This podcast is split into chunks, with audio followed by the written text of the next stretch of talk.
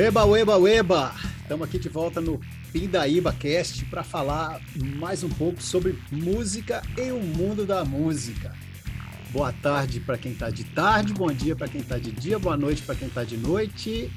Estamos aqui, eu, o Drius de sempre, Joacélio, o Joacélio de sempre, e uma visita ilustríssima, que é o Augusto Devas, é o membro, fundador, presidente vitalício e eterno da confraria. Augusto, para quem não sabe, é o cara que. Como é que se diz? Toda, toda essa discussão, esse grupo de pessoas que aparece aqui nos nossos podcasts de vídeos, etc e tal, orbitava em torno do Augusto. Augusto era o centro, como é que se diz? Ele é o farol. É, é o farol. É, é o cara que estava lá e recebia todo mundo e a gente tinha o espaço dele para lá na banca Sétima Arte que a gente fazia todas essas discussões que nós estamos trazendo aqui para agora. Eu vou passar a palavra para o Augusto aqui, agradecer demais dele estar presente. A gente, como é que se diz, ansiamos muito por esse momento de que o Augusto ia estar com a gente. Fala aí, meu. Então, saudações canalhas, vida longa e próspera a todos. Obrigado pelo convite. Com relação a presidência vitalícia. Na verdade, esse ano nós estamos em eleição e eu já estou. Eu nem vou concorrer à, à reeleição, tá bom? Porque tem canalha para dar com pau. Eu, tô, eu já estou intimidado com a canalice da galera. Então, assim, estou entregando a faixa, já tem candidatos aí para assumir. E, de qualquer forma, de qualquer forma, é um prazeraço a gente poder fazer essa live depois de tantas tentativas e e desistências e esse mundo virtual que me dá uma surra do caralho. Mas vamos lá. ai, ai. ai, Joás, tem algum comentário aí? Ah, vou falar o seguinte, eu não fui no primeiro Rock in Rio, uma tristeza, não pude ir no segundo também, então hoje eu só vou ajudar vocês a desenterrar as lembranças aí e ouvir o papo furado aí, que tenho certeza que vai vir muita coisa divertida, a gente vai rir pra caramba. Bom, gente, o... a gente estava conversando aqui, eu com o Joá, Joá com o Augusto, e a gente pensou numa coisa, lembrou de uma coisa que foi muito importante para para o cenário da música, principalmente para o cenário do rock no Brasil, que foi o primeiro Rock in Rio, de 85. É, hoje, né, tem Rock in Rio a dar com pau, né? Toda hora aparece um Rock in Rio, tem Rock in Rio fora do Brasil, fora do Rio, né? E ah, tem uma galera que não tem ideia do que, que foi o impacto que teve o Rock in Rio em 1985. Né? Em 85 eu era um cara, eu me, me considerava privilegiado, que eu já tinha visto show de duas de dois artistas internacionais, né? Foi o show do Kiss em Belo Horizonte e depois um show do Peter Frampton também em Belo Horizonte. Aliás, eu, eu não sei qual foi primeiro, né? A idade já não, não permite essa precisão na, nos eventos que eu presenciei. Mas eu era um cara privilegiado, porque muita gente nunca tinha assistido um show de uma, de uma banda internacional, de uma banda que não, não fosse brasileira.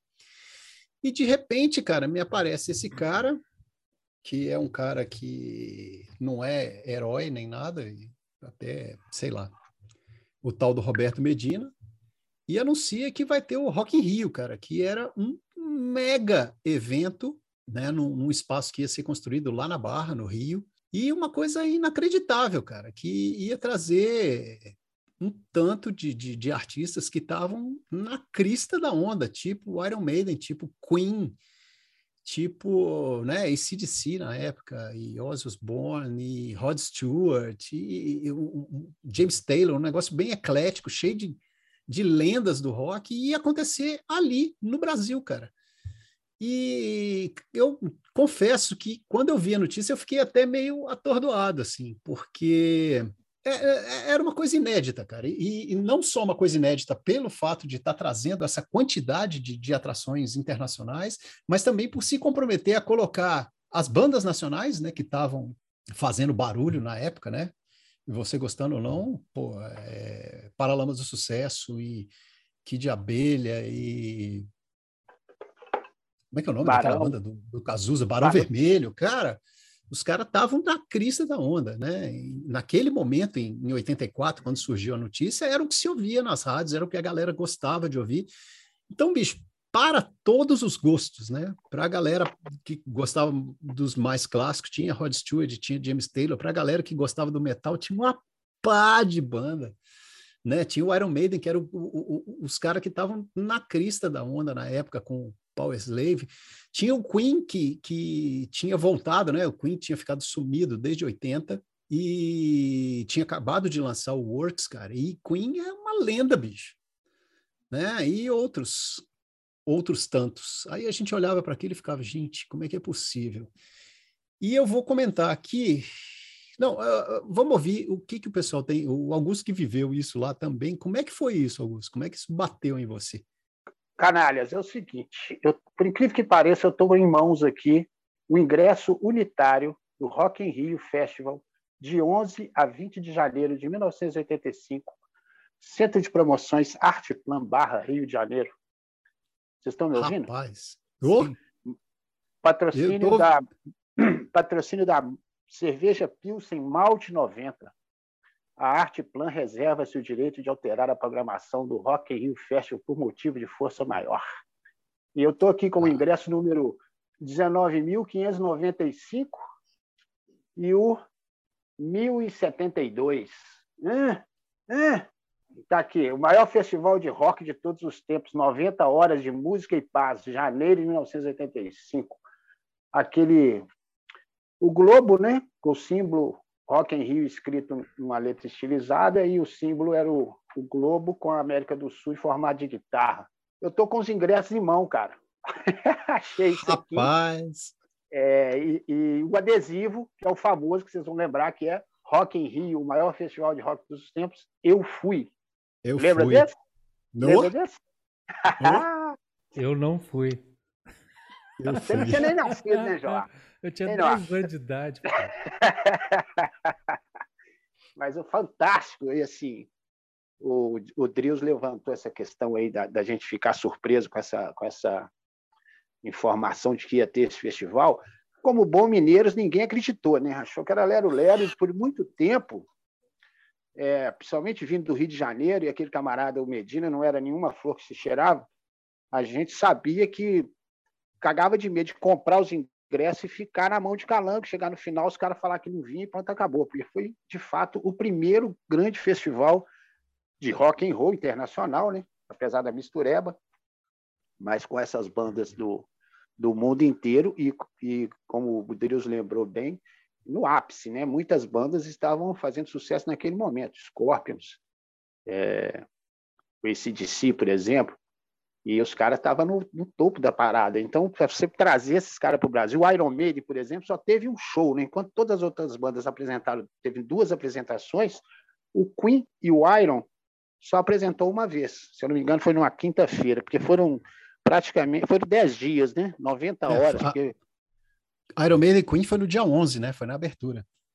É, mas foi um negócio assim absurdamente fantástico pelo ineditismo, pela oportunidade, né? Como você falou, nós somos privilegiados e a festa que foi aquilo lá foi assim de uma integração é, genial. Gente de todo canto do Brasil desceu para o Rio de Janeiro e entupimos aquele lugar lá de gente.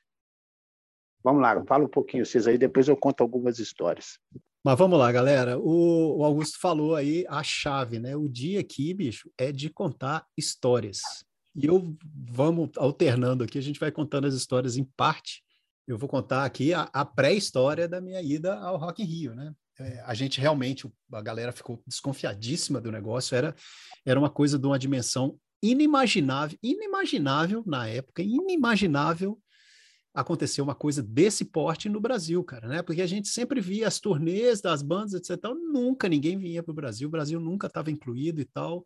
E esse cara, bicho, de repente teve essa ideia e o negócio vingou e começou a vender ingresso, cara. Eis que eu, naquela época, né, da, quem, quem já viu o, o, ao vivo da Pindaíba já ouviu essa história, né, bicho? Eu tava ali, ganhava salário mínimo, etc e tal, e falei, eu vou nesse trem eu vou me virar, eu vou nesse trem. Eu lembro que na época eu tinha uma banda que chamava Masmorra, né? É, já, morra. Já, eu, é, já, já era canalha, né? Eu, cara, eu, eu, Washington, Washington era um amigão meu, né? Washington na guitarra e na bateria o Gleison Rodrigues, que hoje está aí, toca por Minas Gerais afora, aparece. É, o Gleison era o baterista da banda. E a gente tinha essa banda, etc e tal, juntamos, sentamos um dia, pô, vamos, vamos, o Gleison não animou e tal, não sei o quê, o Washington falou, cara, eu vou, eu falei com o Washington, eu vou também, e saímos para comprar ingressos. Velho, eu não tinha grana para comprar os ingressos de todos os shows que eu queria. Não tinha, eu tinha grana para um dia, porque, né, tinha que bancar passagem, e rango, e etc e tal, o Washington tinha arrumado um lugar para a gente ficar, passar a noite, né, se fosse o caso, e, pô, o que, que eu vou fazer? O que, que eu vou fazer? O que, que eu vou fazer? Olhei a programação, cara, eu era fã aloprado de Iron Maiden, né? Eu era adorava. Iron Maiden era a minha banda número um na época. E o Queen, cara. Né? Iron Maiden e Queen no mesmo dia. Queen era um negócio que marcou, me marcou desde a infância. Eu ouvia Queen desde criancinha. E eu falei, cara, eu vou é nesse dia, é no dia 11, aí saímos. Eu não lembro como é que a gente comprava ingresso, Augusto, você lembra?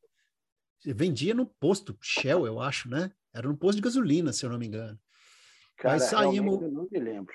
É, saímos eu e o Washington e compramos ingresso. Cara, eu cheguei em casa com esse ingresso que você tá aí na mão, né? Aquele ingresso pretinho. E eu fiquei deitado, ouvindo o Iron Maiden e olhando para o ingresso, falando assim, cara, tá chegando o dia. Foi um, um, a, a, minha pré-história, né? Antes da ida foi essa, cara. Foi duro, foi duro eu sacar aqui, assim, eu não tinha grana para ir em dois dias, eu queria ir no dia 19, que ia ter Scorpions, esse Ozzy e tal, e não rolava, não, não tinha jeito, eu não tinha de onde tirar grana. Aí me virei e fui só nesse dia. Augusto, Ô, conta cara, a sua pré-história aí. É, eu, eu, eu recorrendo aqui a umas, como um bom jornaleiro, né? Eu estou aqui fuçando aqui meus afarrábios e está aqui, estou aqui em mãos também com dois guias oficial do festival da Rio Gráfica Editora. É, custava, custou apenas 4.600 cruzeiros. a, a, revista, né? Então você imagina o preço do show. Não lembro. Puts, cara, eu, eu, tenho esse guia guardado aqui em casa em algum lugar.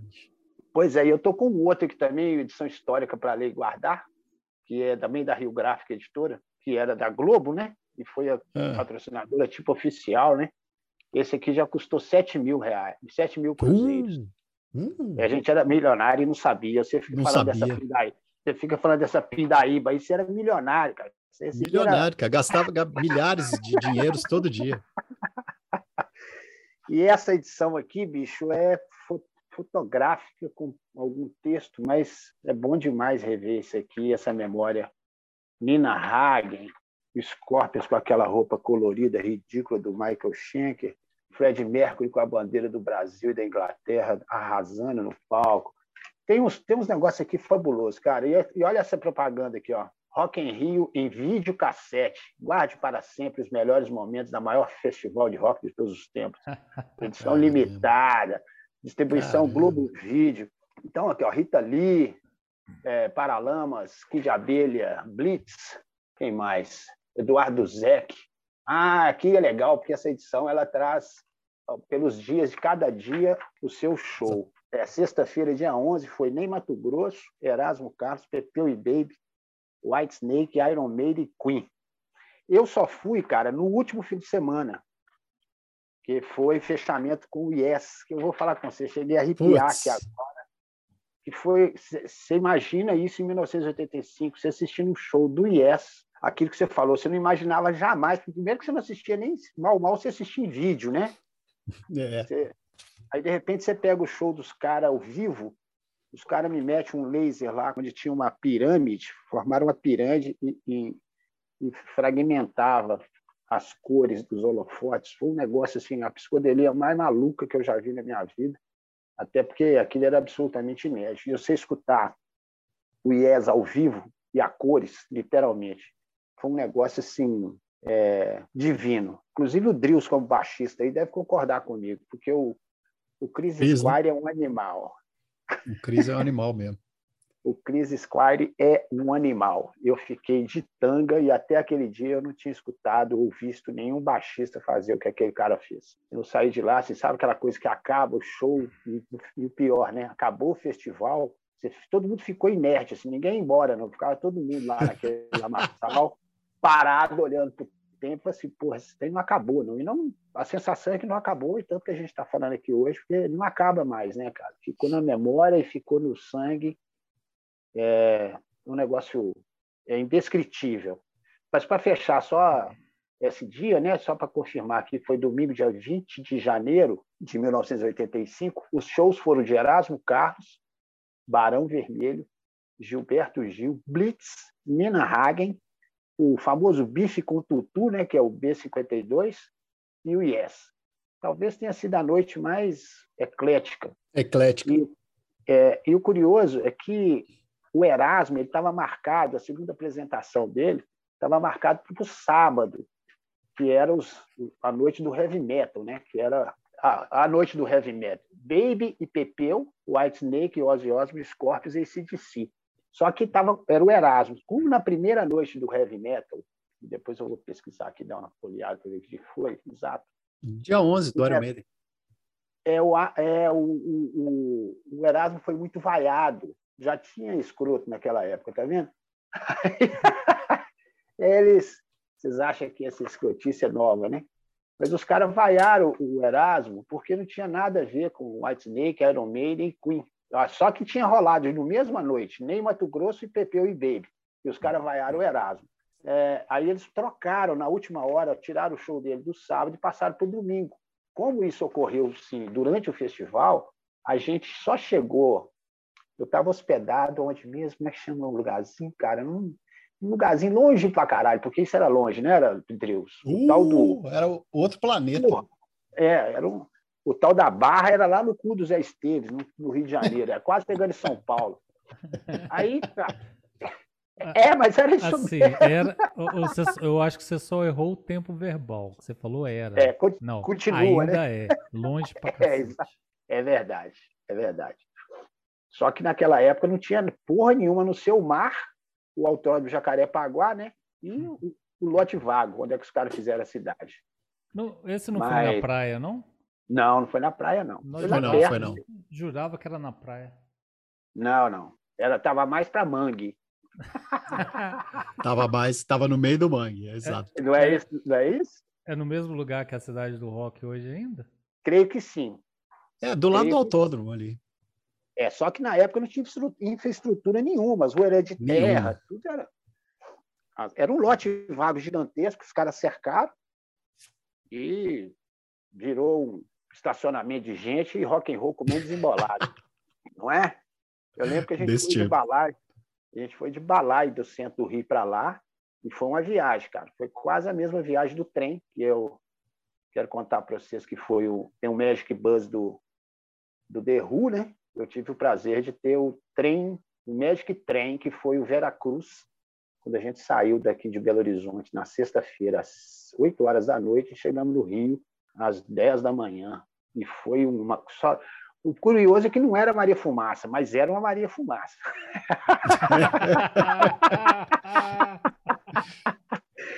a locomotiva, a locomotiva era de verdade, mas era locomotiva já mesmo. Mas o, os a vagões fumaça... era Maria, era Maria Fumaça. Bicho, todo mundo estava no. Chegou todo mundo tá. defumado. Eu acho que todas as pessoas que estavam no trem estavam indo para o Rock in Rio, exceto os, os caras que estavam trabalhando, né? O, o maquinista, o dono do boteco, o garçom. Aí foi uma viagem assim, eu vou falar com vocês, gente, é um negócio que, que vale a pena lembrar mesmo, que foi um negócio mágico, mágico, mágico, mágico. E daqui no Rio de trem, cara, infelizmente parece que essa viagem não existe mais, né? Não. Para variar, as concessionárias de balai dominaram o planeta, né? Os caras fizeram a linha de trem só para levar embora o, o, minério. O minério. Não é? Mas aqui, vamos, vamos às lembranças, né? É... É, eu queria puxar um negócio aqui que é o seguinte, cara, é a reação do povo em volta da gente. Né? Eu não sei como é que você viu isso, mas eu, cara, na época eu tinha eu tinha 17 anos ainda, né? Quer dizer, eu precisava de autorização da família. Na época eu precisava de autorização da família para viajar e tal. Tinha que ir no juizado de menores e tal, não sei o quê. E eu morava na época com minha avó. E o dia que minha avó me viu com o ingresso na mão, ela enlouqueceu. Eu enlouqueci minha avó várias vezes, né? No show do Kiss, minha avó já tinha enlouquecido. Eu lembro que ela não queria que eu fosse. Eu falei, vó, eu vou, é um show de rock, não, não tem demônio, não tem nada disso que você está achando. Mas, vou, na hora... Levar, vou, vou, vou, até levar uns pintinhos, não tem problema. o pintinho, cada um leva o seu, não é? As, as voz de Cristo contra o Kiss. Rapaz, mas é... o Rock in Rio, cara, foi muito pior. E minha avó me chamou para conversar. Meu filho, não faz isso, não sei o quê. Rio de Janeiro é perigoso e tal. E esse negócio de rock. Me falaram já que é no lugar isolado, Parará. E a profecia do cara que falou que ia morrer todo mundo. Falei, vó, menos. Vó. Aí sentei, conversei com ela e tal. Aí pedi ajuda para os meus tios, né? Que, que na época sentaram, conversaram com ele. Não, não tem problema e tal. Meu tio me levou no no juizado para tirar autorização, etc e tal. Mas, cara, minha avó ficou muito consternada, muito consternada de eu estar tá indo. E eu lembro que no dia, no dia da viagem, né, no dia que eu ia sair para viajar, dia 10, que foi, se eu não me engano, uma quinta-feira, a minha avó me chamou e me deu um Agnus Dei, hum. né, que é um, um, um, treco lá da igreja católica, né, que tem uma, uma cera que o padre benze lá, etc e tal, para te proteger e me deu uma moeda do Papa. Cara, com isso, em 79, quando o Papa João Paulo II né, tinha vindo no Brasil, eles cunharam essas moedas. Era uma moeda, moeda igual moeda de dinheiro mesmo, com a efígie do Papa, e ela me deu, e eu carrego isso na carteira até hoje. Não por crença, não por nada, é por lembrar da minha avó, cara, porque foi um momento que ela falou assim, cara, o que eu posso, tudo que eu posso fazer para ajudar esse menino que está indo para esse antro de demônios é isso e me deu esse Agnus Dei na hora que eu estava saindo para a viagem. É, então, assim, depois... é, é, é, foi um impacto na galera que não não estava interessada, que não era do rock, também foi muito pesado, cara. Era um negócio que a galera não entendia direito o que estava acontecendo. Sim. Sim, é verdade. Você está comentando essa questão aí do show do Kiss, né, que foi talvez o grande evento paralelo, principalmente para Belo Horizonte, pode-se dizer até que foi o primeiro nesse sentido, apesar de que você até lembrou do Peter Frampton, eu lembrei também do, do tecladista do Yes, como é que é o nome dele, gente? Me ajuda aí. Rick Wakeman. Rick Wakeman, no Mineirinho. É, eu tive também a, a, o prazer de ver o Casey de Sunshine Band no Mineirinho. Nossa! Mineirinho, o Mineirinho era uma bosta, né? Mas era o que tinha. Era o que tinha. Nossa, se eu ouvir show no Mineirinho, você tinha que estar no, no, no, no gargarejo. Se você estivesse na arquibancada, você só via. Eu escutava o barulho retumbante de qualquer coisa, menos de música. Daquele eco, né, cara? Era uma coisa horrorosa. É, né? horrorosa. Mas cê, cê, antes da gente eu te falar um pouco aqui do Rock in Rio, eu queria lembrar uma história também do Kiss, que você está contando da sua avó. O Kiss foi que ano, cara? 84, né? Ou foi antes? Eu não lembro. É, depois a gente pesquisa. A, a Joá podia pesquisar enquanto eu conto essa historinha. No show do Kiss, cara. O show do Kiss foi em 1983. Minha mãe foi no show do Kiss. Oi? Rapaz! a minha mãe foi ao show do Kiss no Mineirão. Por quê? Porque tinha essa questão da idade, que era 16 anos, tinha que é, menor de 16 anos tinha que ser acompanhado de pessoa de maior. Eu já era maior, mais, mais velho, tinha mais de 16, é, certamente. Mas minha irmã e minha vizinha, amiga dela, as meninas, não tinham. E a minha mãe, obviamente, minha mãe não permitiu que ela fosse comigo, né? Porra louca, roqueira, vai levar. Então eu vou. Desmiolado. Cara, tava certa, viu? É, exatamente. Aí, cara, minha mãe foi no show do Kiss. E o mais engraçado, eu me lembro que o Mineirão antigo, no, no estacionamento ali na entrada da Cachorrada, onde é que a torcida do Galo entrava, que é de frente para Brancaran, tinha um ali era um, um estacionamento gigante, né, bem limpado, tinha nem árvore. E tinha mais evangélico do lado de fora do que do lado de dentro do Mineirão. Talvez o Deus deve lembrar disso. O que tinha de evangélico pedindo para a gente não entrar, que era coisa do Satã, que era coisa do capeta, e os caras interromperam a minha mãe, cercaram a minha mãe, perguntando onde é que ela ia com aquelas duas meninas, o que, que ela ia fazer lá dentro. Aí a minha mãe falou assim: oh, é o seguinte, eu sou filha de Exu. Pronto. Então, é, pode deixar que eu me, me, me, me cuido aqui, pode deixar, não se preocupar, não. No, no, só que é o seguinte, quando ela falou isso, bicho, deu um, um vazio assim em torno dela, sabe?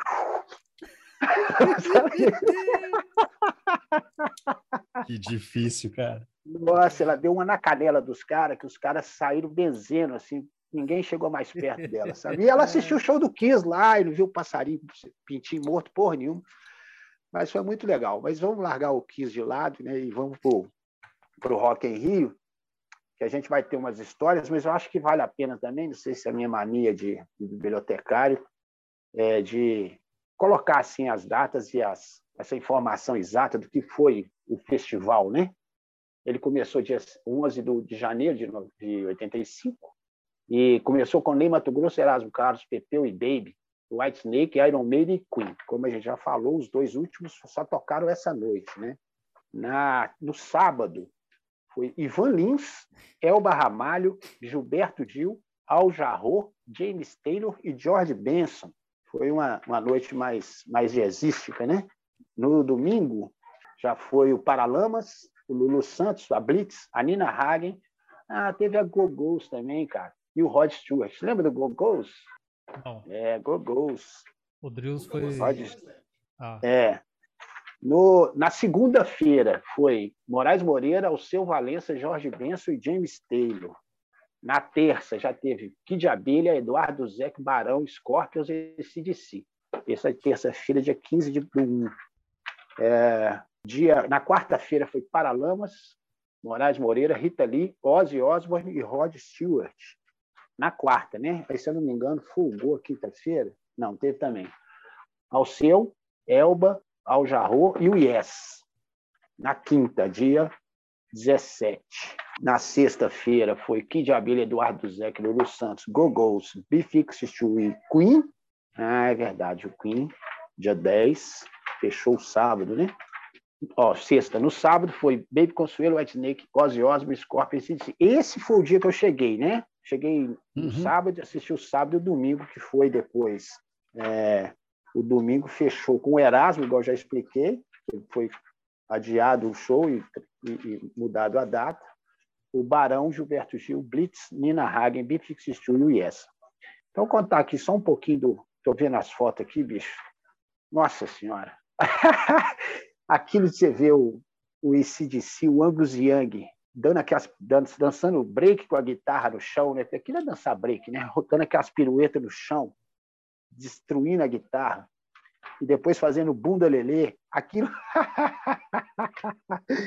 é, adolescente é um barato mesmo. Aquilo é- foi, assim, êxtase total para a galera, né? Todo mundo ficou louco quando rolou o ACDC.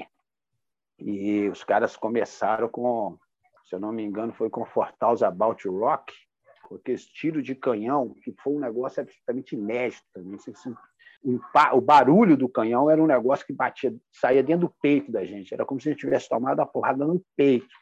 Esse sábado foi um negócio assim é, absolutamente inacreditável, né? Você pegar um show do, do, do CDC, do Ozzy Osbourne, do, do Scorpions, e o, e o Baby Consuelo e o Pepeu, eles fizeram um show dividido. A primeira parte foi a Baby, umas musiquinhas mais baianadas, legal, e o Pepeu depois sentou a marreta e só rolou Jeff Beck, cover do Jeff Beck. É, Então foi foi um isso negócio no, no dia 11, foi isso também, cara. O cara destruiu a guitarra. cara. O cara era. Não foi? Putz, foi. Foi. Eu fiquei de cara. O cara destruiu a guitarra. O cara tocava muito. é engraçado Sim, que das, sim. das poucas memórias assim que eu tenho efetivas da época era uma matéria falando o quanto o- a galera xingou o Pepeu e ele calou a boca do, do povo, né? Foi Sim. o- o- a hora que eles subiram no palco, cara, teve o- o- a reação com o Erasmo no dia 11 foi bem ruim, realmente. Né? E deixa eu só fazer um comentário aqui que o Augusto falou. Pô, antes teve o Ney Mato Grosso. Cara, o Ney Mato Grosso, o show do Ney Mato Grosso foi um negócio tão do caralho, bicho, que o povo não conseguiu nem vaiar, cara. Porque ele fez um negócio muito legal. Primeiro que foi no pôr do sol, né? Então, assim, tava aquele, aquela iluminação, aquele céu vermelho por trás do palco, assim, sem nenhum efeito, né? Tava acontecendo de fato. E o cara, bicho, tocou muito secos e molhados. Né? Então eu tenho eu tenho uma lembrança, cara, do, do momento que o cara tava cantando a Rosa de Hiroshima, bicho, que eu só sabe quando você não tem nem reação, cara, de tão fantástico que tava aquele negócio? Aquele visual, né, todo natural, as luzes começando a acender, etc e tal. E bicho, Rosa de Hiroshima é um, é um cá para nós é um negócio de entortar o caneco, né? Então, uhum. eu acho que a galera não teve força para falar mal do cara, porque não, não dava, não dava para vaiar o cara. Mas, mas né? não... e, ele. Ah, fala. Mas, assim, é, vendo tudo, assim, eu acho que muita gente ali foi fã dos Secos Molhados na infância, cara. Sim, exatamente. Forma. Aí fica muito difícil de, de bater de frente, né? É, claro. Uma coisa é você, não sei, né? Uma coisa é você recusar a querer ouvir o cara que foi ídolo do seu pai. Outra coisa é você ouvir o cara que foi o ídolo da sua infância. E, Exatamente. E, e, era mascarado, era transgressor. Você viu? A maioria dos, das crianças viu o tanto que ele é transgressor. Acho que isso pesa, vocês não acham, não?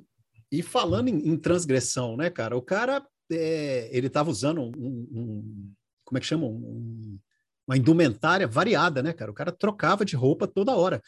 E ele trocou de roupa em cima do palco, cara. Ele não saía do palco para trocar de roupa. Entendeu? Então, assim, foi um, um, nesse nível de, de, de, transgressão, né? O cara tava quase pelado em cima do palco, trocando de roupa e tal, e voltava e cantava, ia lá, tirava a roupa, botava outra roupa, voltava e cantava. Então, foi, foi um show muito legal, cara. Foi um momento muito legal. Até, a, né, eu falei, na hora do pôr do sol, tal, até a natureza conspirou, né? É, eu tô, eu tô usufruindo aqui desses dois alfarábios aqui, e tem a imagem dele aqui agachado, sem camisa, todo de purpurina, é, com um vestido assim bem sei lá que porra é essa, mas é, é, é, é, aquilo do Ney, né? É aquilo do Ney. É. E aí tá até aí o comentário aqui. Ney Mato Grosso foi a primeira a entrar no Rock in Rio, assim como Erasmo Carlos, que se apresentou em seguida. Não foi bem recebido pelos Red Bangers, que aguardavam impacientemente a apresentação dos grupos estrangeiros. Mas a, a, a sequência, né, visto porque foi na mesma noite, foi a noite do, do a sexta-feira que foi que você teve, esteve, né? Foi a do Iron, uhum. é isso? White isso. Snake. Ah, eu tenho uma também do White Snake, uma imagem do, do como é que era o nome daquele guitarrista? Deixa eu lembrar aqui, deixa eu pegar aqui que eu era o John Sykes já, né? Isso, exatamente. Tem no show de, do sábado seguinte ao seu, né? Foi o último sábado. O show do White Snake estava garoando, cara. Então, assim, o cara me faz um solo de guitarra lá, assim, com aquela garoa e aquela iluminação, foi um negócio, assim, também divino, de você, você sair do corpo, assim, falar, puta que pariu, eu tô aqui vivenciando esse troço, aquelas imagens que vai ser para Sabe, eu, eu até brinco que é o seguinte, dizem que quando a gente morre, a gente tem um flashback da vida da gente, né? Tem uma teoria dessa, não é isso? Tem. Eu, eu tenho já anotado que na hora que eu quero ver, rever todos os shows que eu fui Pode pular as outras partes. Se é para ter um flashback legal, então põe logo os rock and roll, todos os shows que eu fui. E essa é uma daquelas cenas que eu acho que nem vai precisar de passar essa, porque essa eu não esqueço. Então, tem que passar. Enfim, né? É, exatamente. Cara, mas. Ah, e tem um outro detalhe também, né? A, a Baby Consuelo estava grávida, você lembra disso? Estava grávida, exatamente. É, e o Pepeu Gomes destruiu, destruiu, porque ele levou Jeff Beck do, do é, uns, várias do Jeff Beck, né, daquele disco Island, que é muito jazz, jazz rock, e ele não teve, ele não economizou não. Ele falou assim, se alguém tem dúvida que eu toque esse troço aqui, eu vou sentar a marreta. Foi um, foi uma noite foram duas noites, né, um evento assim, os caras os cara não, não aliviaram, né, o maior concerto de rock do mundo e foi. E foi, e foi. E foi. O de estoque é fichinha, velho. Aquilo foi. Nossa, cento e tantas mil pessoas por dia, cara. É, aqui eu tô vendo aqui, cara, um milhão e três. Né, quer ver? O, o os caras colocam aqui nessa edição, isso é, tá, tá, tá marcado aqui, né? Então, eu não sei dizer se é. Se é ó, a cidade do rock recebeu 1,38 milhão de pessoas que pagaram ingresso para ver algum dos maiores nomes de rock internacional da música popular brasileira. É isso.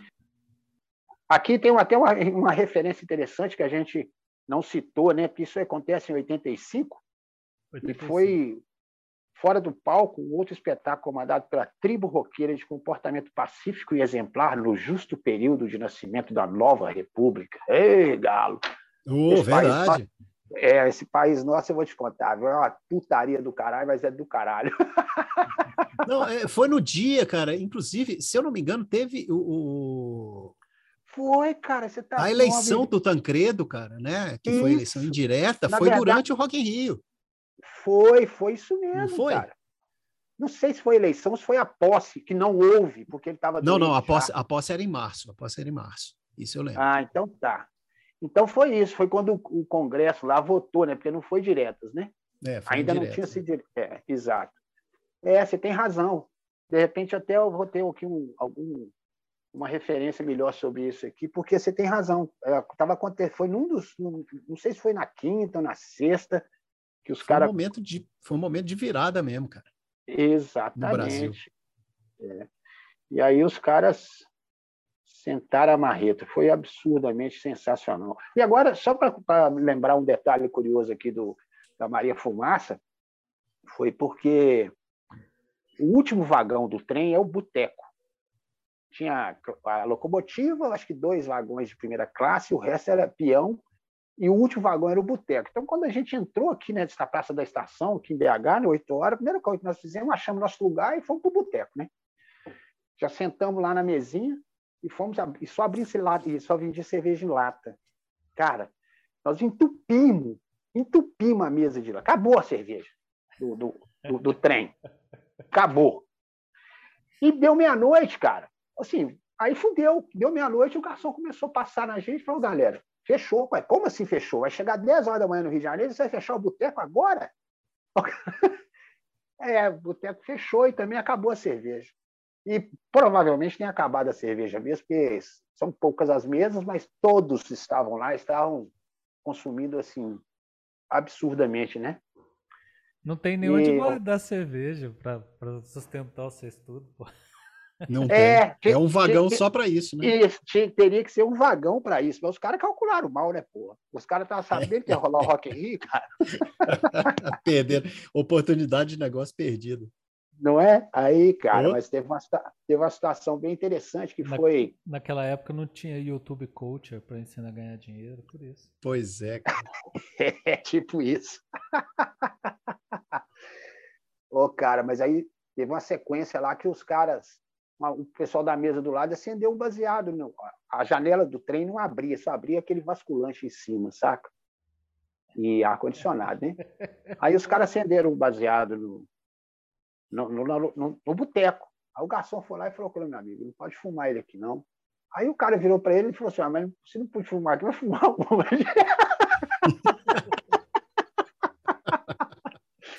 o cara falou, não, não importa onde você vai fumar, não pode. Aí, bicho, saiu. Quando o boteco fechou, que a gente saiu do, do vagão do vagão boteco, tem os intervalos entre os vagões. São, os intervalos entre os vagões são maiores do que os dos que os metrôs hoje, que é tudo colado, sanfonado, né? Então era um espaço assim de, sei lá, dois metros quadrados, com uma janela panorâmica. Mas essa janela abria. Ah. Cara, meu amigo, quando a gente saiu do boteco, todos os intervalos estavam lotados de gente, tomando um e fumando um. Aí, por isso que eu falei com você, quando você olhava para fora assim, cara, é que a fumaça. A Maria Fumaça. Estava igual a locomotiva da Maria Fumaça, cara. Foi fenomenal esse. E a noite maravilhosa, ninguém dormiu, né? Apesar de o boteco fechar, todo mundo ficou ali. E é igual eu te falei também, não tinha. Passageiro era tudo do Rock in Rio, não tinha ninguém que não fosse pro Rock in Rio, sabe? Pelo menos eu não vi ninguém que não tivesse ido para o Rock in Rio. E chegar no Rio de Janeiro foi aquele especial também, né? Nós que chegamos na estação lá, cara, que saiu aquela minerada lá de dentro, os carioca até estranharam.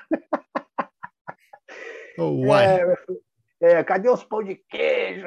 Trouxe só cachaça. Não, mas foi um espetáculo aquele negócio mesmo. Aquele Rock in Rio foi um negócio. E você está comentando essa história dos pais, né, dos, dos, mais velhos.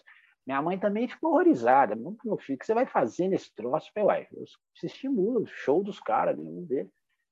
Aí, como já tinha um, um, um passado e um presente já é, com ela, né? Ela já sabia com quem lidava, ela também não me estressou demais, não. Só pediu para ter cuidado, como diz você, mandou aquela, aquela, aquele santinho, né? Põe esse santinho na carteira e vai embora.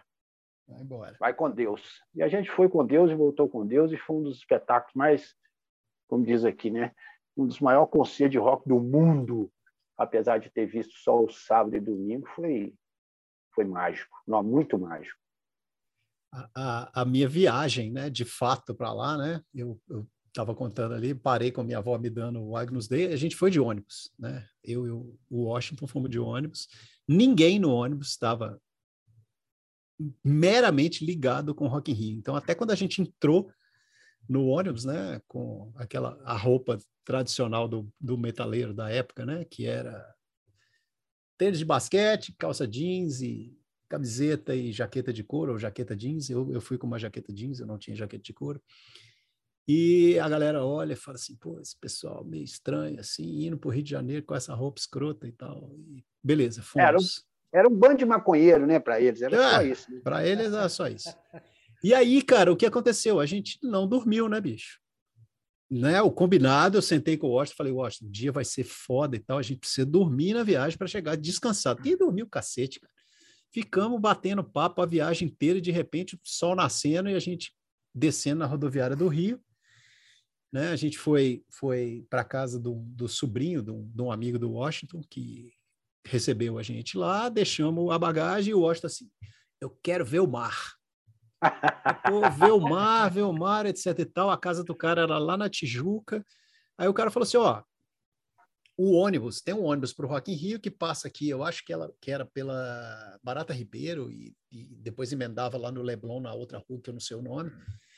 E, pô, né, nesse trajeto aqui, vocês podem entrar na praia ali, ali, no Leme e ficar na praia um tempo, depois vocês descem aqui, a rua é paralela à praia, vocês vão chegar, vão conseguir pegar o ônibus. Beleza, fomos com esse plano, pegamos o ônibus, descemos lá no Leme, lá na, na ponta do Leme mesmo.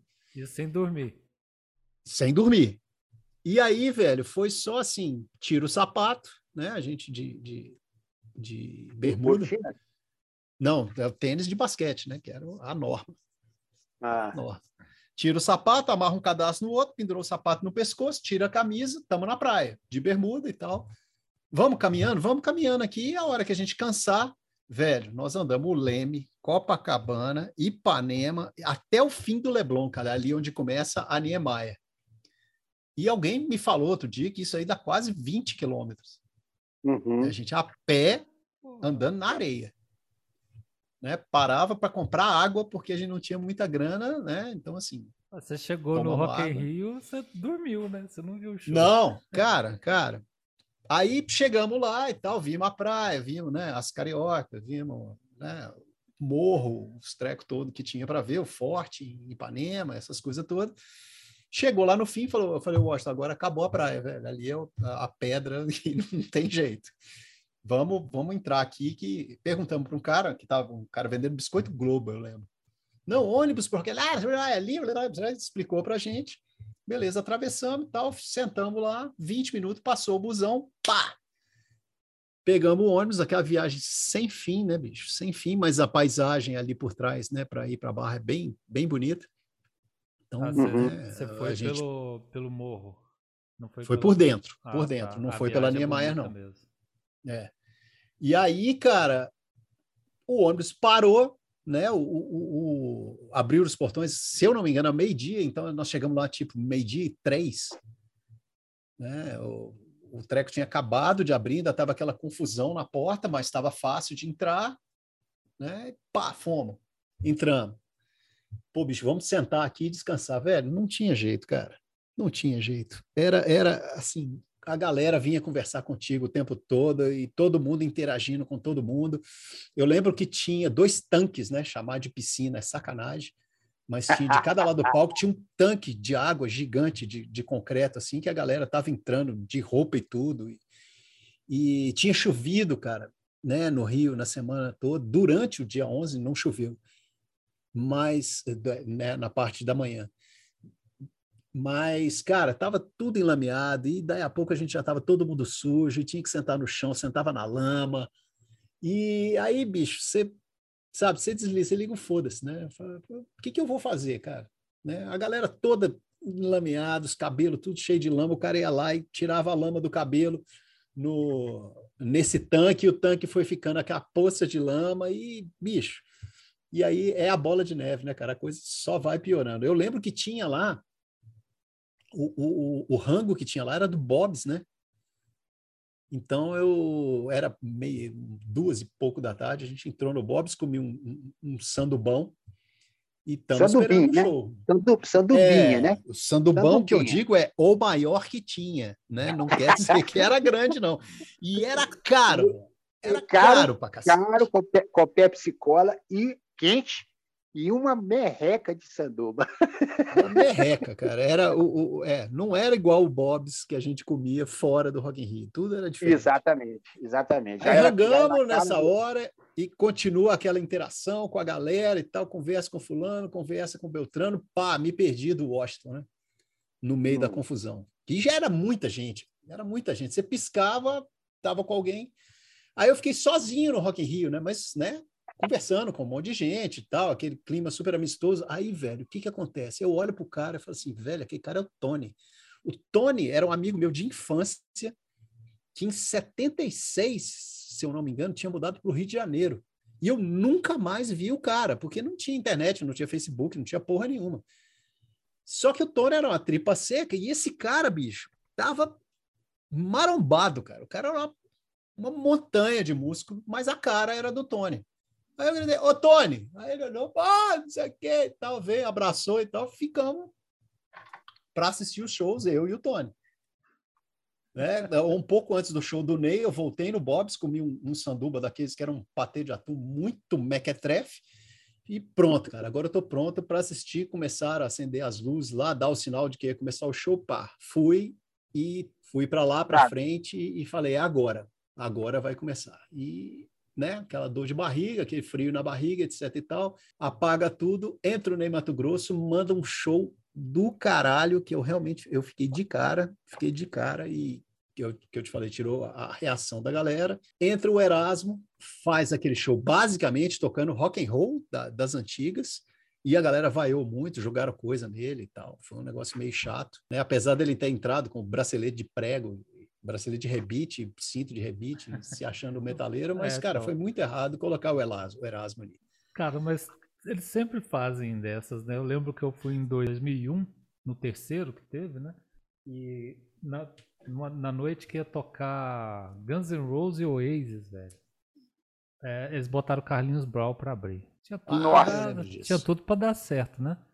Eu lembro que quando ele começou a cantar Água Mineral, eu tava até longe, eu tava numa tenda, numa tenda paralela lá, que não. Reza a lenda que tinha show, mas não tinha show nenhum. E eu já tava escolado, macaco velho de outros shows. Eu falei, não, vou, vou, vou esconder num canto. Na hora que começar o show que eu quero, eu vou entrando na muvuca pra aguentar até o final. Cara, todas as garrafas d'água que tinham na mão da galera voou nele, velho. Essa cena, essa cena é antológica. Eu lembro é de ter clássica. visto é, ela é. E eu vou falar com você, se eu tivesse lá, eu tinha feito a mesma coisa. Cara, esse momento, esse momento só rivaliza com o outro no, no Monster of Rock, cara, que o Vernalize foi, to foi tocar, eu não lembro qual deles foi, e o vocalista do Vernalize vira e fala, gente, vamos tocar um sambinha? Cara, eu nunca vi tanto drops na minha vida, cara. Nunca vi tanta bala na minha vida. Aí eu depois ah, eu fiquei amigo do. Assim, eu, eu conheci o baterista que ele estudava na Belas Artes lá com a gente. Depois eu conheci o guitarrista.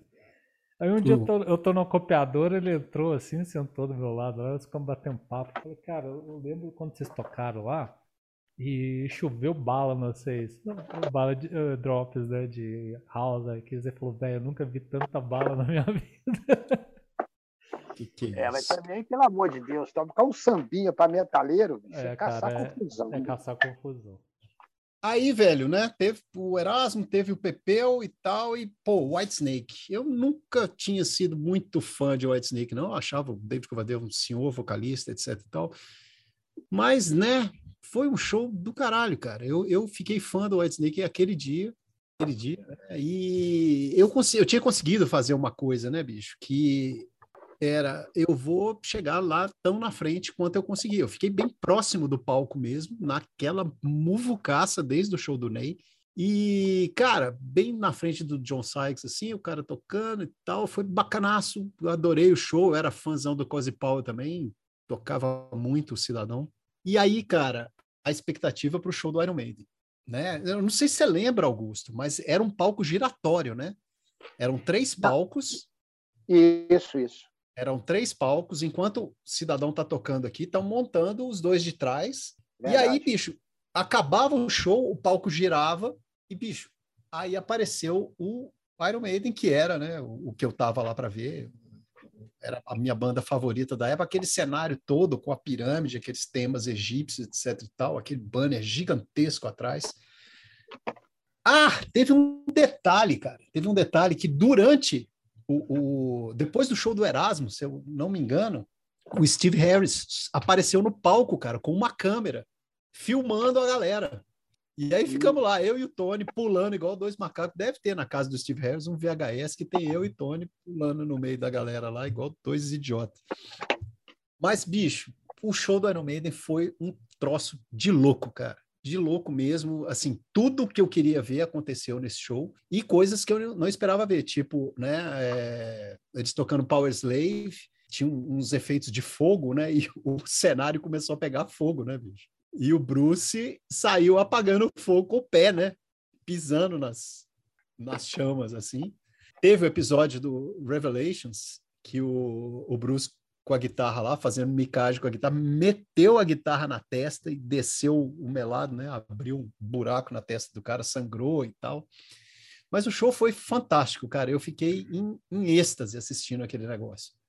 Sabe? O, o, o, o, pô, não tem o que dizer, cara. Pensa num moleque, né? Vendo a banda que ele mais gostava no momento de auge dos caras e com um show daquela proporção, né? Com o cenário, com o diabo. Foi simplesmente fantástico, cara. E ainda teve o detalhe que no meio do show do Iron Maiden, no meio de cento e tantas mil pessoas, eu olho para o lado e o Washington tá do meu lado, velho.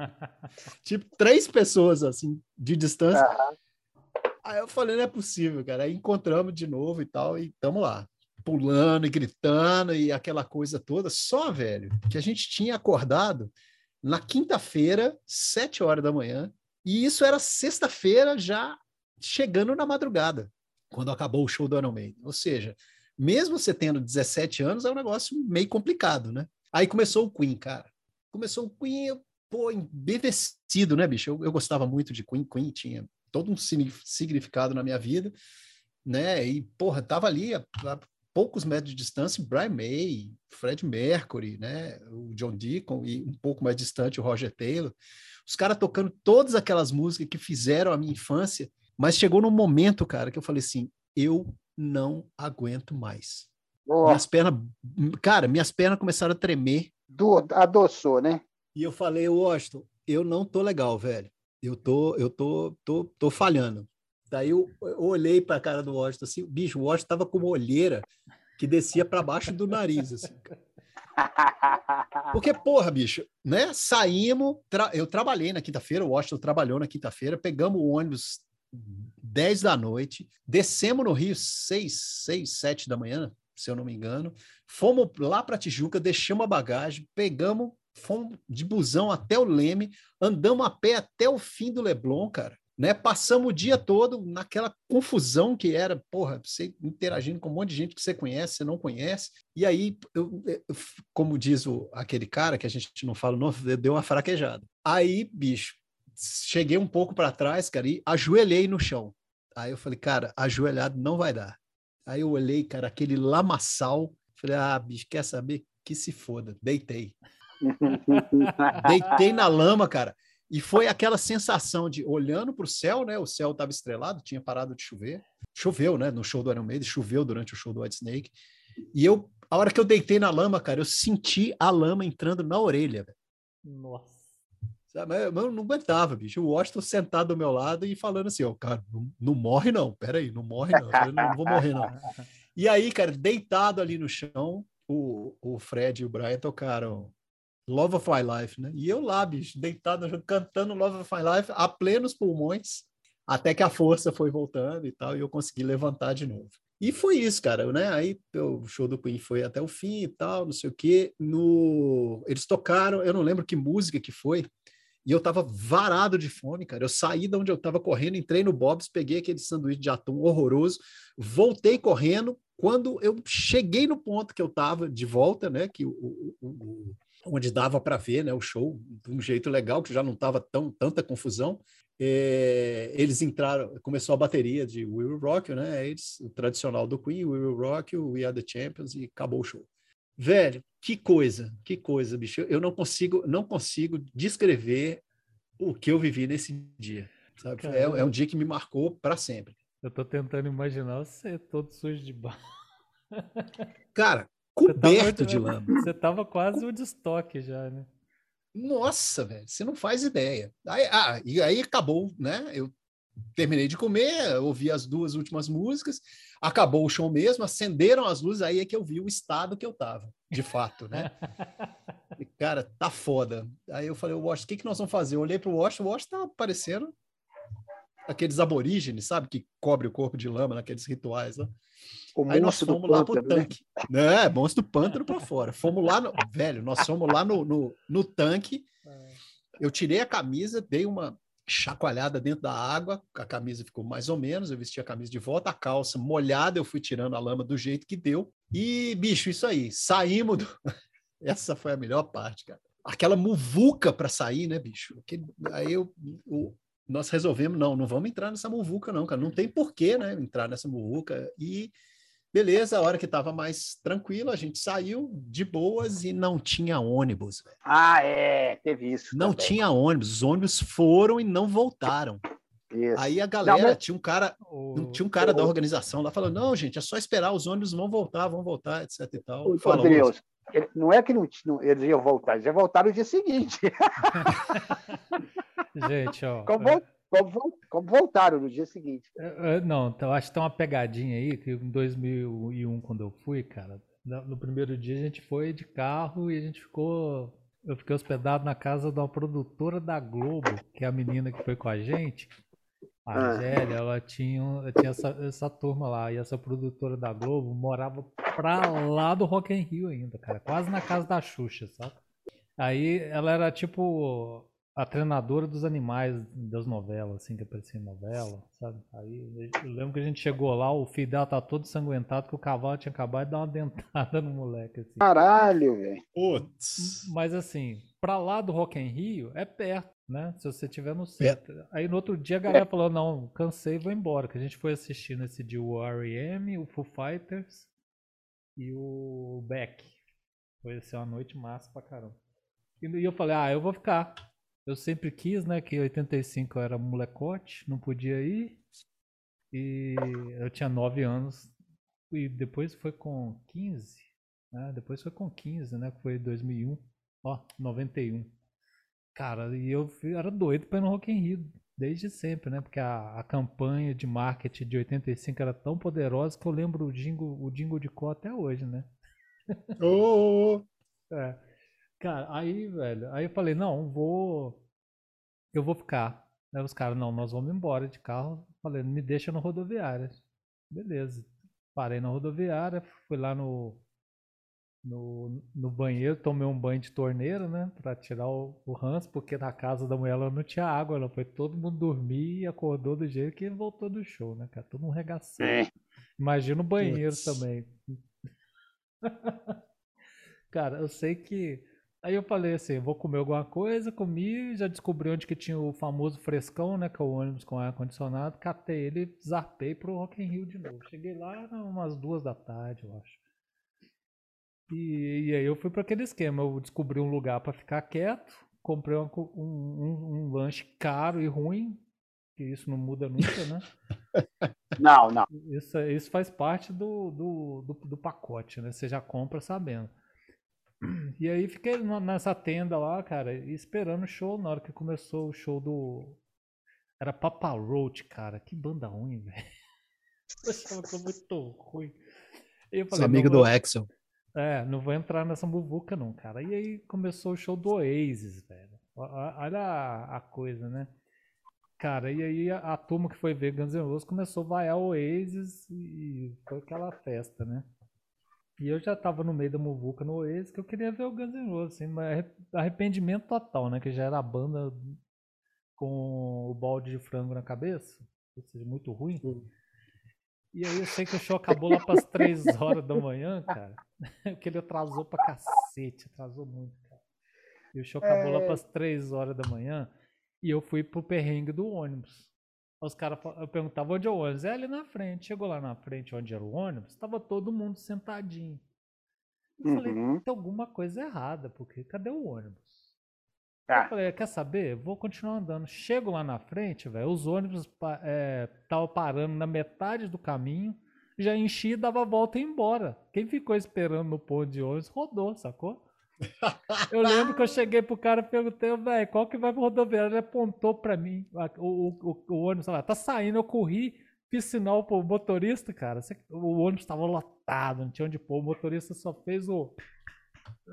Se fudeu pra mim, velho. O top, top, top. Nossa, ele mandou o top, top ali, velho. Eu falei, ah, vai tomar banho. Aí eu olhei pro cara, e aí, cara, como é que eu faço? Ele olhou pra mim, ó, tava, o sol tá começando a nascer, cara, já. Isso já era 5 horas. Tá vendo que a praia lá? Tô. Então, pode ir andando até lá, tem um ônibus que passa lá que vai pra rodoviária. Foi mais uns Putz. 3 quilômetros pra chegar na, na pista na praia lá, cara. A sorte Puta que o ônibus passou na sequência. Eu lembro, cara, do ônibus lotado, só a galera do show voltando. Todo mundo dormindo. E ele não fez o litoral, não. Ele passou por dentro, né, na, na mata. Cara, o que eu vi de nego dormindo, sentado e sentando a testa na. No. Sabe aquela. A barra de ferro que tinha no banco, que vocês também não usavam pra segurar, e às vezes apoiar a cabeça, a galera sentando a testa e não acordava. falei, velho, os caras tá igual o Drills lá. Tá. Mortinho. Cara, eu lembro assim que eu falei, eu vou em pé, porque eu vou dormir. Se eu dormir, fodeu. Eu sei que quando chegou na rodoviária, cara, eu tava tão cansado. Eu, foi a conta de eu descer, olhar para trás e ver que todo mundo foi embora com o ônibus. Ninguém desceu na rodoviária, não, velho. A galera Puts. dormiu e se perdeu. Não dá nem para avisar nem nada. Aí eu voltei lá pro, pro banheiro para tomar outro banho de torneira. Puta eu consegui uma passagem para voltar para Belo Horizonte, cara. Eu lembro que eu sentei, eu lembro assim a rodoviária inteira, cara Onde você ia na rodoviária, tinha nego com camisa preta dormindo no chão, cara. Era, virou tipo assim, acampamento mesmo, cara. A galera toda dormindo de qualquer jeito, em qualquer lugar, todo mundo morto. Falei, pô, eu sei que entrei no ônibus, cara, e fechei o olho. Aí alguém me cutucou, falei, o que que foi, gente? Deixa eu dormir. Não, não, meu filho, chegou. Como assim chegou? É, já chegou em Belo Horizonte, cara. Sabe teletransporte? Cara, eu, eu, eu, não sei como é que eu cheguei em casa, cara. Eu sei que eu cheguei em casa, almocei, deitei na cama, acordei 24 horas depois. Putz. Eu tava. A gente chegou lá, não tinha ônibus, né? O pessoal sentou numa roda, bicho, que tinha bem umas 150 pessoas na roda. E aí teve de tudo, cara. Teve nego um zoando o outro, teve cantoria, teve o caralho. Lá para sete e meia da manhã, mais ou menos, apareceu um ônibus. Né? A gente pulou dentro do ônibus, o ônibus levou a gente até, até o Leblon, eu acho. E aí do Leblon a gente pegou um ônibus que ia para Tijuca lá, e, né, a gente já sabia qual que era, chegamos, tomei banho. Cara, a minha a, a bermuda que eu tava, cara, eu tava dobrando ela para colocar na mochila, ela ela tava estalando por causa da lama seca. Ela fazia Nossa. Eu soquei aquele trem do jeito que tava na mochila e a camisa, né? Tomei banho, vestiu, arrumar o tênis era um só, né, cara? O tênis coberto de lama, não dava para lavar o tênis, eu dei uma escovada na lama seca. E meu ônibus, cara, saía quatro da tarde. Aí o Washington virou para mim e falou assim, cara, eu vou ficar pro dia 19, bicho. Eu tô doido, enlouqueci, cara. Tem ingresso para vender ainda, vou me virar para comprar o ingresso que eu não vou embora. Vou perder a passagem. Depois eu vejo se eu troco, o que, que eu faço? Falei, velho, eu vou embora porque eu não, não tem jeito, cara. Eu não tenho grana para comprar outro ingresso, nem nada. Fica aí, então. Fui sozinho para rodoviária, meu ônibus saiu quatro da tarde, né, no, no, no sábado. E aí eu falei, bom, agora é dormir, né, velho? Dormi o cacete, cara. Tinha uma... Eu sentei do lado de uma moça que era psicóloga. E ela olhou meu tênis todo sujo de lama e falou assim: Você tava no Rock in Rio? Eu falei: Tava. Velho, aí a mulher quis que eu contasse tudo que aconteceu no Rock in Rio para ela. A mulher não parava de falar, bicho. E não parou de falar até a gente descer na rodoviária em Belo Horizonte. Eu tava afim de dormir, bicho. Eu tava morto, eu não tava aguentando mais. Aí, cara, eu peguei, peguei, saí ali no, no na rodoviária, andei até a Afonso Pena, peguei o, o 5001, né, o Sion União, que me levava na minha casa, que era na, na Cidade Nova. Cheguei lá, tava minha irmã assistindo Rock in Rio. Eu não lembro o que estava passando e acho que nem era nada que ela se interessasse, né? Aí ela falou: "Ah, não sei o que, vão assistir aqui, me conta". falei: "Velho, não aguento. Desculpa. Sabe, eu sei que você estava esperando eu chegar para eu te contar, mas não vou te contar nada, vou tomar banho e vou dormir". E aí que eu dormi, cara. E aí eu dormi até foi tipo Augusto falou, assim, eu, o Augusto, o Joá falou, foi, eu, eu desliguei, cara, e acordei na hora que foi. Foi, é, é, é foda. Não, cara, é, é. igual, deve ser igual correr maratona, velho. Você... Eu... Vocês estão comentando essa questão do retorno, né? No caso do Drills, você voltou com um festival ainda, deve ter sido assim, um, uma dureza, porque não tinha acabado, né? O seu amigo ainda teve o prazer de ficar mais, falou, não, eu vou ficar, e você tinha que ir embora.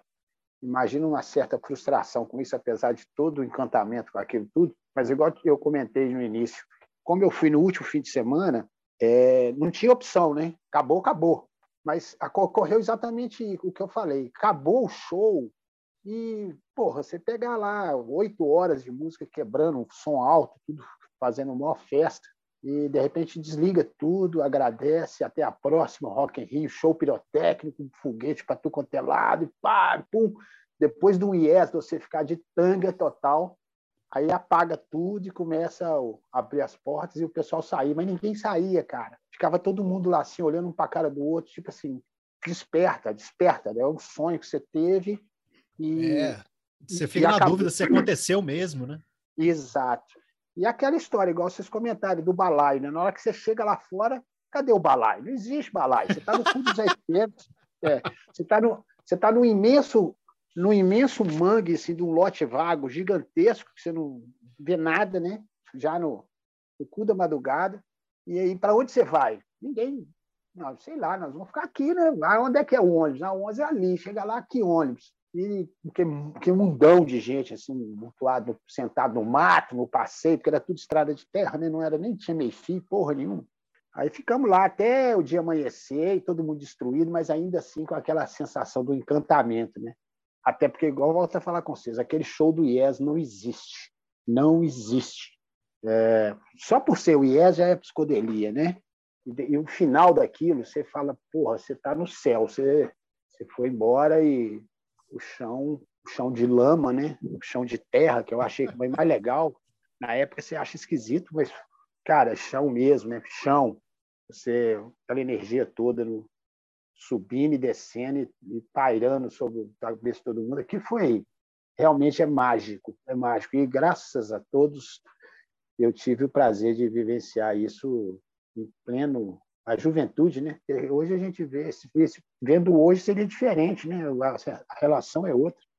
Eu estava ali com 20 anos de idade, então, assim, porra, tava do caralho. Foi do caralho, é do caralho, porque não, a, a, a memória não, não falhou ainda não, né? Então, igual estou falando com vocês, eu ainda estou até com os ingressos na mão aqui, aí assim, é de arrepiar ter vivenciado isso. É, é bom demais. É Muito fantástico, bom. velho a gente é, é, é, é, esse momento, né, cara, que foi uma virada mesmo, né, de ter um evento cultural desse porte inédito na história do país, né? Uhum. A gente ter, ter tido a oportunidade de estar, tá, inclusive, na faixa etária possível de assistir um negócio desse, que teve muita gente mais nova que não conseguiu ver na época, né? Não, Isso. Eu. E você, eu, eu, eu Alessandra, que... minha esposa. Não, se alguém tem um adesivo, eu não fui, manda para mim.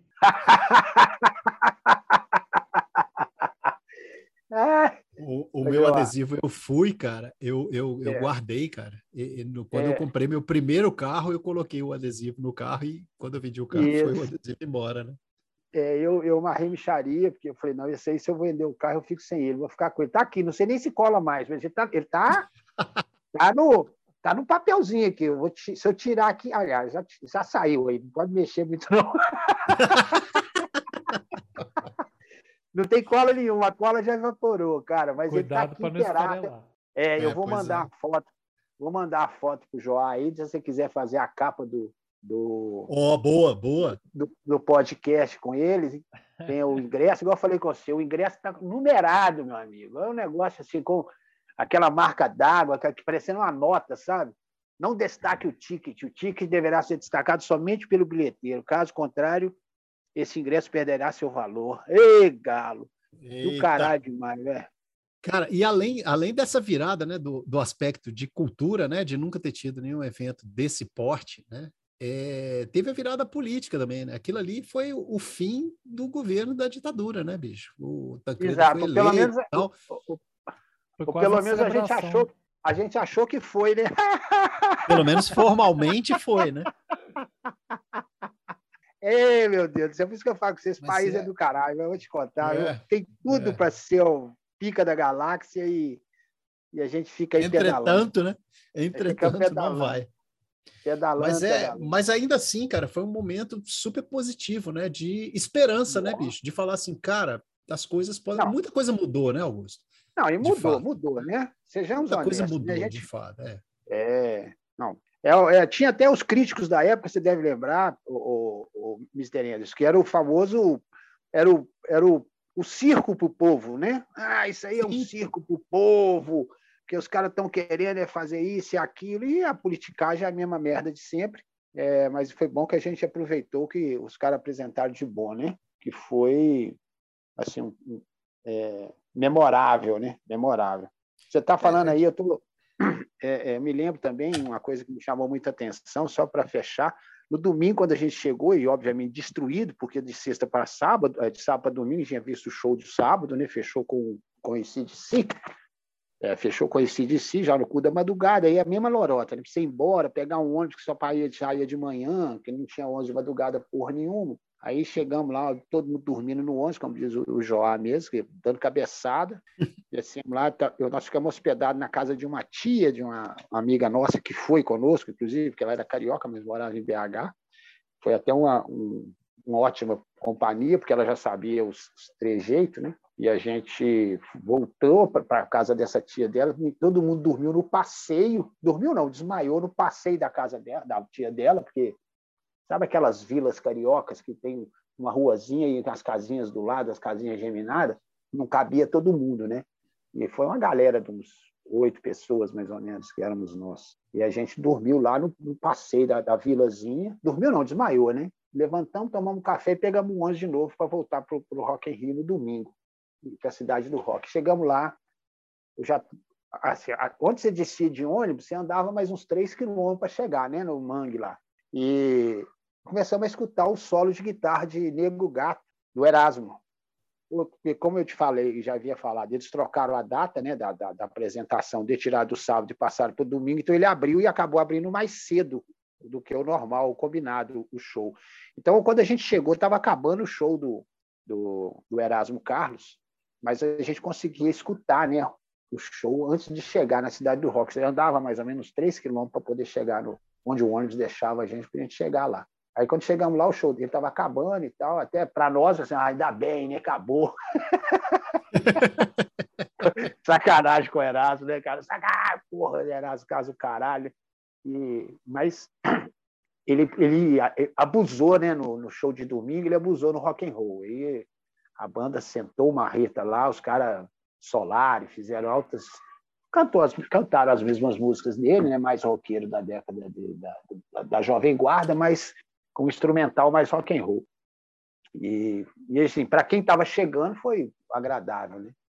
chegamos na hora e na sequência, se eu não me engano, foi o, foi o Barão Vermelho. E também matou a pau. Aí depois a gente pegou a Blitz, que foi divertidíssimo, que os caras eram muito legal, bom de palco pra caramba. O bife com tutu, uma bobagem, uma bobagem, pé no saco do caralho. Pé no saco do caramba, né? Do caralho, do caralho.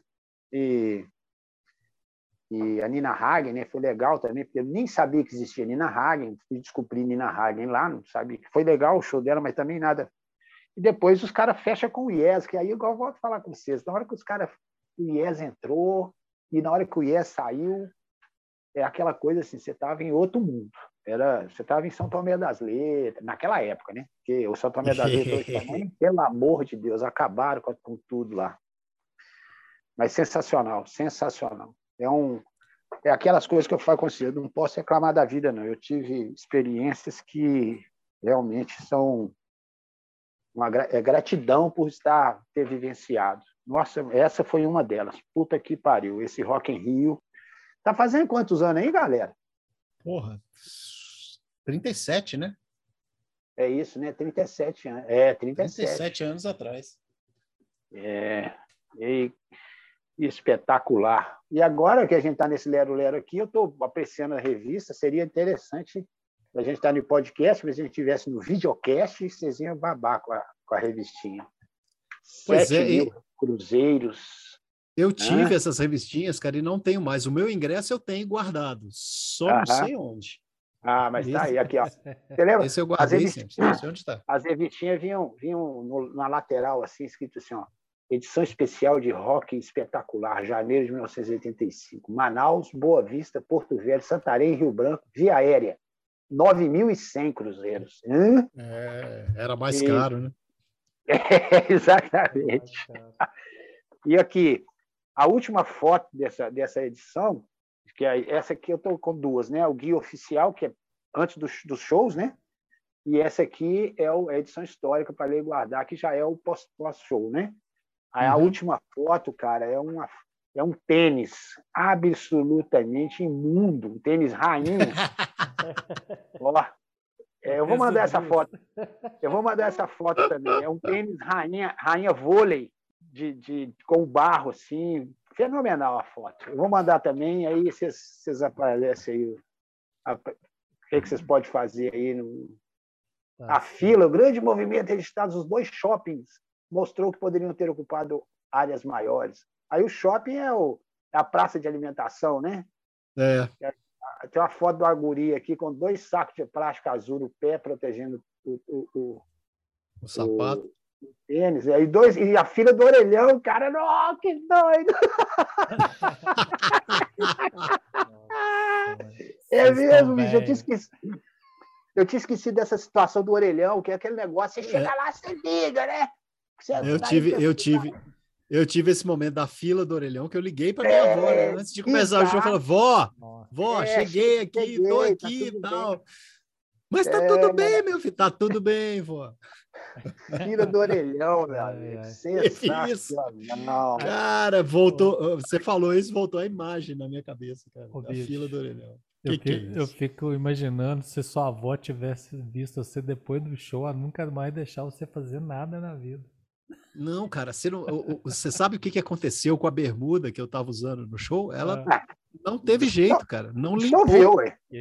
Não limpou, cara. Aí o que, que eu fiz? Eu cortei um pedaço, cara, né? E eu pintei o, o, hum, o, drills nela. Não, pintei o drills, escrevi ah. drills nela e, e mandei costurar nas costas da minha jaqueta. Usei isso por muito tempo. Ah, é o pet. Como bermuda, cara, ela é, virou um pet. Como bermuda não existia mais, cara. Não lavou, não lavou. A, a, a, a lama não saiu. É. Eu tô, tô folheando aqui, tô vendo aqui uma foto do Chris Squire, membro fundador do Yes, fez o que quis com o baixo. Trevor é. Rabin, acima deu um show à parte, não deixou os fãs de Steve Howe, antigo guitarrista do grupo, sentirem saudades. No final, John Anderson e Tony Kay retribuíram a ovação da plateia, desfraudando a bandeira brasileira. Rabin é... aplaude. Grande final. Foi um negócio. Puta que Foi pariu, velho. Fenomenal. Eu vou, E eu vou insistir nisso, cara. A, a, simbolicamente, né? O, o Rock in Rio marcou um momento de virada mesmo na história do país, né, bicho? Eu Sim. acho que. Eu, eu não lembro, cara. Eu acho que foi o pessoal do Paralamas que comentou o negócio da eleição do Tancredo Neves no show. Eu, eu se eu não me engano, foi o, o, pessoal do Paralamas mesmo, foi no show do Paralamas do Sucesso. Eles tocaram Inútil do, do Ultraje, né? Ultraje a rigor. É, não foi no show. É, eu não vou falar nada, do, do, não vou comentar aqui das imbecilidades que o, o Roger Rocha tem falado ultimamente, mas foi uma grande injustiça o Traje Rigor não estar no show, né, bicho? Que o Traje Rigor estava fazendo muito sucesso, a galera gostava muito, eu gostava muito ah, exato. E eles não, não foram levados para o show, cara. E né, é, o, pessoal, o Paralamas tocou inútil falando que realmente esses caras mereciam estar aqui, não estão.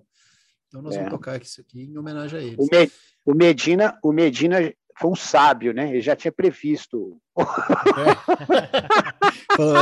Esse Roger aí não me engana. Esse cara, Esse cara é, não exato. me engana. Esse cara não me engana. Mas independente disso, né? É, não, foi, claro, sim... só, só uma zoeira.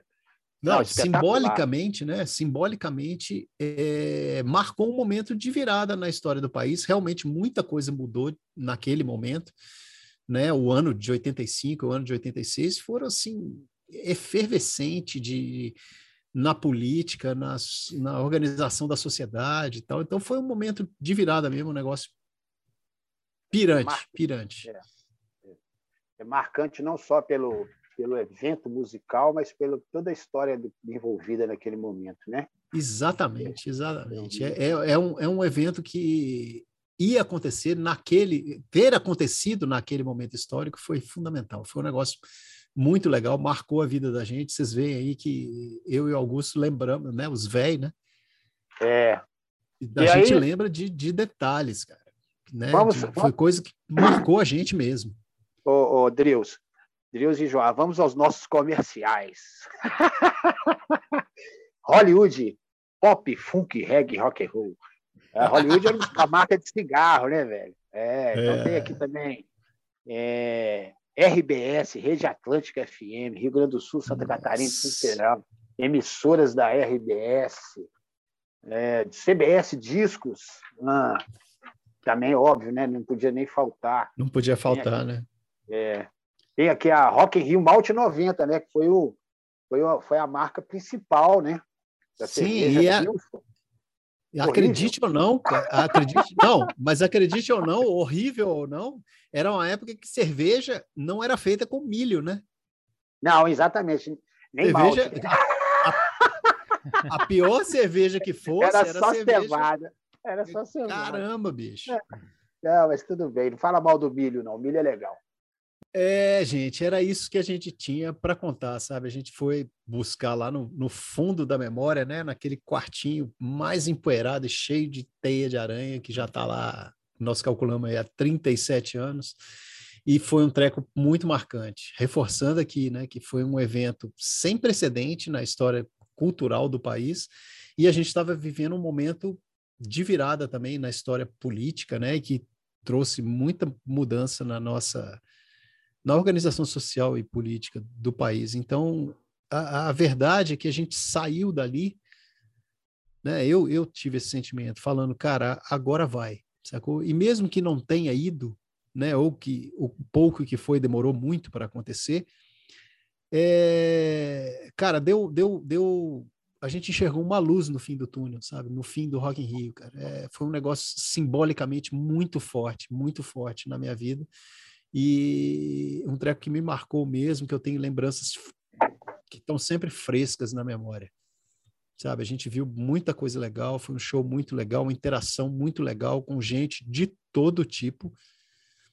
E, bicho, a gente precisa, do, tá precisando de um momento desse, sabe? De, de enxergar uma luz no fim do túnel, de recuperar um monte de coisa bacana de, de, de, relações pessoais, de organização social e de política e de sair do buraco mesmo de novo. Né? A gente está precisando de uma coisa dessa e esse foi um momento que isso de fato aconteceu e se aconteceu uma vez pode acontecer de novo, sabe? O Rock in Rio foi um, um, simbolicamente foi muito importante nesse momento. Eu queria pedir para o Augusto fazer um comentário final dele aí. Pô, cara, é, é um prazeraço falar, fazer esse pod com vocês aí, que primeira vez depois de uma resistência tremenda, né? De eu achar o, conseguir um tempo para a gente prosear. E obrigado pelo convite mais uma vez. E essas lembranças são sempre bem-vindas, e como você mesmo falou, estão sempre marcadas. E, e, o bom é que marcou, marcou bem. É bom relembrar essas coisas é, e compartilhar isso aí com a galera, né? Eu achei sensacional. Obrigado mais uma vez. A Canalice continua, vida longa e próspera a todos. A eleição esse ano para a presidência da confraria, já só eu que não vou participar da, da reeleição. Quem quiser pode pegar essa porra dessa faixa, que puta que pariu. a canalice chegou e tomou conta. Né? Um dos candidatos até já está fazendo campanha aí, querendo trocar o nome da, da confraria, mas bem. um dos candidatos mais fortes a presidência, que é o nosso produtor Joá, canalhaço. Então. A controvérsia, a controvérsia. É, controvérsia com relação à canalice, né? O, o grau de canalice, né? Mas estamos tá juntos. É realmente um prazer. Muito obrigado pelo convite. Estamos juntos. Vamos ver se a gente faz mais aí. Estamos encerrando aqui, né? Segue a gente, dá o seu joinha, se gostou, recomenda para os amigos. Se não gostou, recomenda para os inimigos. E a gente, né, sempre nessa proposta aqui de resgatar os papos que a gente tinha lá na, na banca Sétima Arte, lá na UFMG. O clima é, sempre esse aqui mesmo, de é, é isso aí. Se tiver a fim de seguir a gente, a gente fica muito feliz. Muito obrigado a todos. Aquele abraço e até o próximo Pindaíba Cast.